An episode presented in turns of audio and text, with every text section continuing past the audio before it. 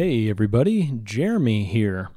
So, this week is the IFCA International Convention, and you might not know what that is, and that's okay.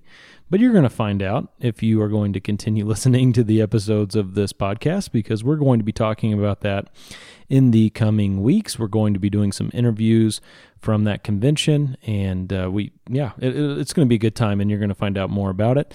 But very much related to that topic is the fact that I am non denominational, and so is Ken. Neither one of us are a part of any sort of denomination. And recently there were conversations that took place on Facebook which put me in a position where I needed to explain what that means and why I'm non denominational. And then I got thinking, you know what? I just need to write an article about this. And so that's what I've done. And I'm going to read that for you today. As always, I hope this is helpful. Um, not necessarily in like trying to convert you to anything, but just for you to understand why I'm non denominational. And that's the title of the episode and the article Why I'm Non Denominational. Let's get into it. Introduction and Disclaimers. Recently, a large gaggle of Southern Baptists got together in Nashville, Tennessee. Although I'm sure there were many great conversations that took place and lots of edification had by all, the general characterization of the gathering has been one of bickering and backbiting. From discussions about critical race theory and abortion, to electing a new president, to discovering heresy on said president's church's website, the convention did not disappoint in the excitement department.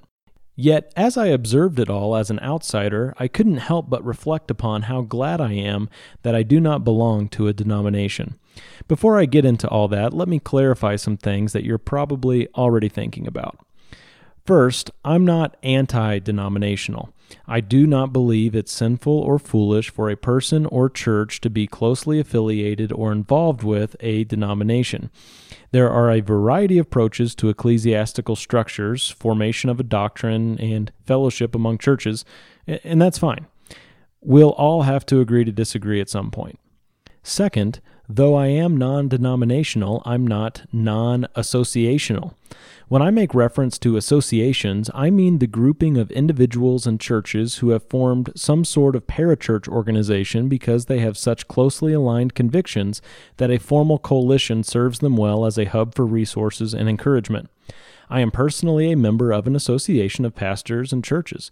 My local church is not. Some local churches are, others aren't. It's all good. Third, I understand that a variety of people can mean a variety of things when they use the word denomination, and that can lead to unhelpful dialogue. I hope to provide clarity on that issue in the next section of the article. Fourth, non denominational does not mean anti accountability. Again, more on that below. Fifth, if you're a member of a denomination, I'm not seeking to change your mind. I'm writing this mostly for the sake of providing an explanation for non denominationalism, or the independence of the local church, and why some of us are quite happy existing in such a way. Now, without any further ado, let's consider this matter from a few angles.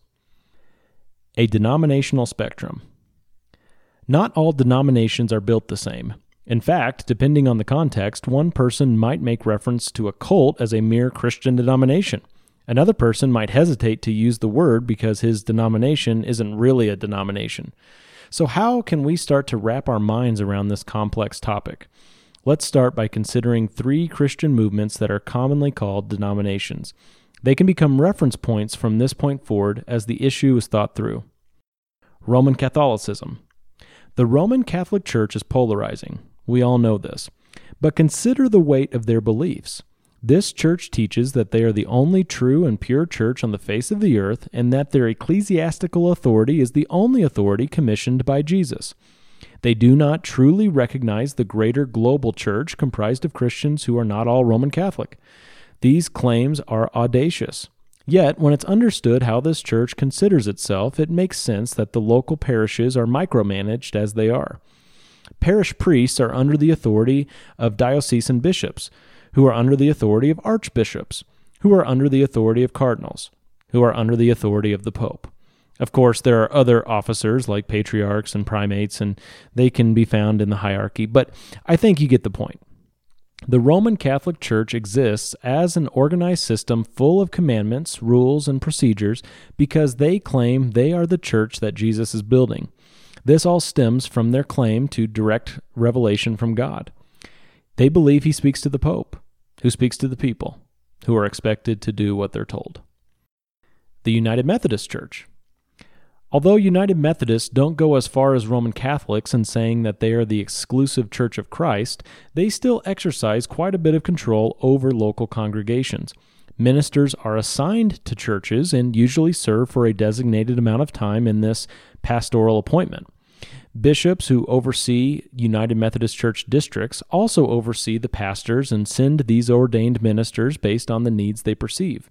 They refer to it as an itinerant system. Additionally, the UMC has a shared Book of Discipline and Book of Resolutions. These documents contain shared doctrine and theology, as well as rules of conduct and social principles. There are conferences held at regional and general levels where representatives gather to discuss a variety of topics, including changes that may be made to their books of discipline and resolutions. Lately, the every four years General Conference hasn't been successful in uniting the church, as they've recently announced that a split is impending due to disagreements over LGBTQ issues. Not so united after all. The Southern Baptist Convention. On the opposite end of the spectrum lies the SBC. This denomination isn't labeled a church, but a convention of churches. The vast majority of fellowships that participate in this convention are quite independent as the autonomy of the local church is one of the SBC's pillars. In fact, Southern Baptist churches only relate to and partner with other Southern Baptist churches on a voluntary basis. No hierarchy or centralized authority exists to strong arm a local church to do anything in the SBC. So, what makes this group a denomination? First of all, the churches must all agree to the Baptist Faith and Message 2000. Any variance from this message could disqualify a local church from the convention. Second, the churches band together to share resources and develop resolutions among themselves only, not with any other churches. Third, the SBC has their own network of parachurch organizations and educational institutions, including six seminaries, that teach their doctrine, reflect their customs, and provide exclusive opportunities to members of the denomination. I've inserted here in the article a graphic that I've made, so you can check that out at jeremyhoward.net. You can find this article and, and check out the graphic that I make reference to. Hopefully, the brief overview given thus far has established some basic reference points regarding the different approaches that denominations take when it comes to church governance. Based on the overview and illustration above, I'll leave it to you to figure out where the different flavors of Lutherans, Presbyterians, Anglicans, and the rest should stand why I'm happily non denominational. Some of the reasons why I and countless others desire to stay away from some denominations should be obvious at this point. Any movement that claims to be the exclusive Church of God is a cult and should be avoided.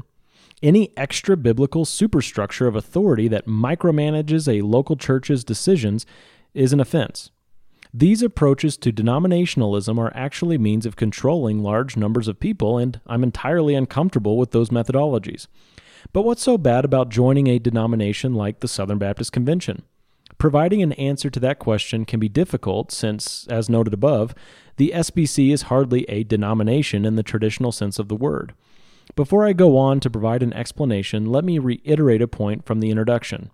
I'm not anti denominational. I do not believe it's sinful or foolish for a person to be closely affiliated or involved with a denomination. This applies to the Southern Baptist Convention more than to any other group. With all that said, I am here to tell you that I'm happily non denominational for these five reasons. Number one, non denominationalism reflects New Testament instructions and examples. As a person reads through the New Testament, it's clear that local churches were self governed by a plurality of elders. This rules out the idea of a hierarchical structure that doles out beliefs, rules, and discipline from the top down. This concept also exists apart from the idea of a convention of churches. It's true that churches supported one another. See Acts 11, 1 Corinthians 16, Philippians 4, and others. But this was done without some sort of exclusive designation to which the people had to subscribe outside, of course, of the way found in the book of Acts. As it's been said, local churches should be, quote, free from outside control, dependent simply on the Lord Jesus as the head, the Holy Spirit as the power, and the Bible as the guide. Number two, non denominationalism keeps the focus on the local church. One thing that struck me during the Southern Baptist Convention this year was just how devoted SBC members are to preserving the way of their denomination. When you're a member of a particular Christian movement, there's always concern about the direction the denomination will go, and this can be a major distraction from caring for people at the local level. I'm not saying that Southern Baptists should be characterized as approaching church life in this way. However, there are certainly some Southern Baptists who behave this way, and I can imagine how tempting it would be at times to prioritize saving the movement to the diminishment of the local church ministry. This article from The New Yorker illustrates my point. Number three, non denominationalism preserves the conscience in cooperative efforts. One of the quagmires that denominations find themselves in quite frequently is the discomfort or offense that comes from being associated with certain individuals, churches, schools, or other organizations. For instance, a rural United Methodist Church may hold to Orthodox Christian doctrine and conservative values, and consequently, increasingly find themselves in the minority in their own denomination. How can the attenders of such a church support their denomination and its affiliates in good conscience? They can't. It creates much angst in the local fellowship. In contrast, consider the life of an independent church as articulated in an article I've already quoted.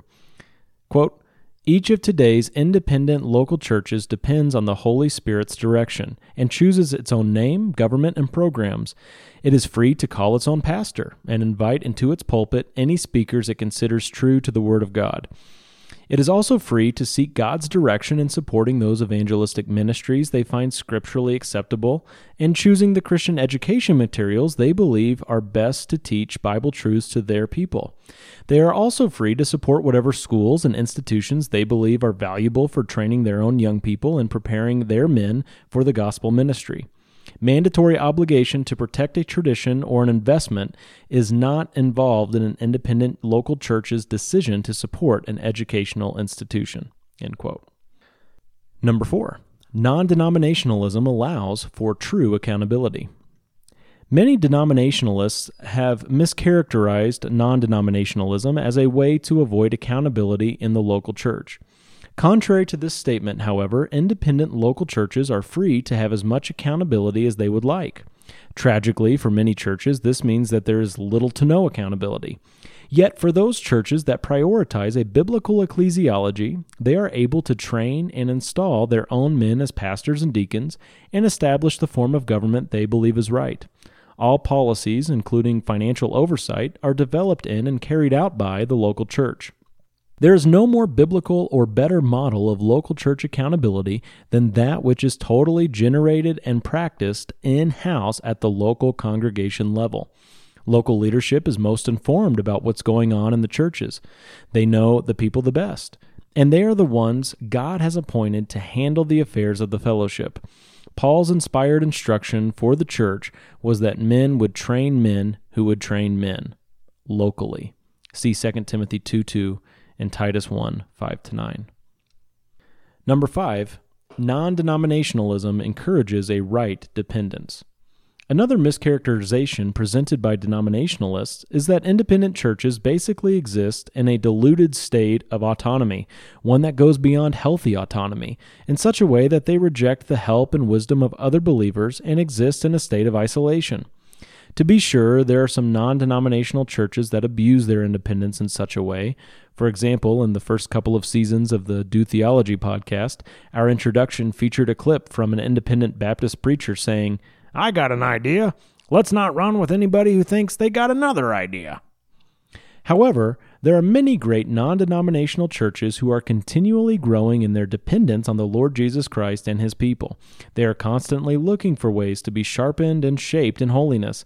This can be done precisely because their freedom to seek out and partner with whomever they choose. About associations and networks.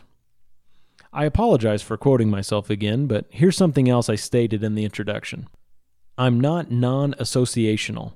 When I make reference to associations, I mean the grouping of individuals and churches who have formed some sort of parachurch organization because they have such closely aligned convictions that a formal coalition serves them well as a hub for resources and encouragement. A variety of associations exist in the world, particularly in America. Some churches are Nine Marks churches, others are Gospel Coalition churches, others are both. Calvary Chapel is a huge network, as is the Master's Seminary Network. I'm about to attend the annual convention for IFCA International. The churches that exist in these associations have agreed to an essentially modern statement of faith that contains some particular distinctives, to greater or lesser degrees, distinguishing them from other associations. Beyond the more modern doctrinal separations, though, there are networks of churches that are bound together simply by their common upholding of a historical creed or confession. The Fire Fellowship of churches fits into this category, as do the less formal network of churches that simply subscribe to the 1689 London Baptist Confession of Faith and support each other. These churches are what are known as Reformed Baptist churches, and there's even an association of Reformed Baptist churches of America. Founders Ministries, which developed out of the Southern Baptist Convention, has published a list of churches that uphold historical Baptist confessions, whether those churches are SBC or not. Outside of Baptist confessions, there are churches that uphold the Westminster Confession of Faith, which preceded the Baptist confessions and is distinguished from them by its teaching of infant baptism. Most of these churches are of a Presbyterian denomination, like the Presbyterian Church in America or the Orthodox Presbyterian Church. Other churches simply hold to an ancient statement of faith like the Apostles' Creed and or the Nicene Creed as their doctrinal statement while maintaining a non-denominational position. Some denominations, like the Reformed Church in America and the Christian Reformed Church, put their creeds and confessions front and center. So, when it comes to these historical creedal documents, some denominations and associations are founded on them, and others don't speak of them at all. Some non denominational churches prize them, and others ignore them completely. It all just depends. Associations abound, and they are not denominations. However, the line between these networks and a denomination like the Southern Baptist Convention can be quite blurry. As denominations slide farther to the right on the graphic above, becoming more like cooperative churches, they become more like a mere association of churches. As associations slide farther to the left on the graphic above, becoming more controlling down to the local level, they become more like a real deal denomination. Churches and individuals will have to discern these things for themselves as they consider how to proceed with such relationships. Final thoughts. The world of Christian churches can be quite confusing and frustrating. For new Christians, especially, it can be difficult to know which churches are solid and which ones are wayward. This leads some people to follow a well known denomination or association because of the comfort of its reputation. I can't blame those people. I too see the value and comfort in that. However, at the end of the day, it is my conviction that the independence of the local church should be maintained through a non denominational existence. In this way, the biblical instruction and example is maintained, the focus rightly remains on the local church, Congregations' consciences are preserved, true accountability is established, and right dependence is encouraged. There are endless opportunities for missteps in this endeavor, though, so each of us must be careful to approach this subject with the proper humility and charity required for Christian dialogue and sharpening. Whatever path we choose, may we serve God with integrity and joy.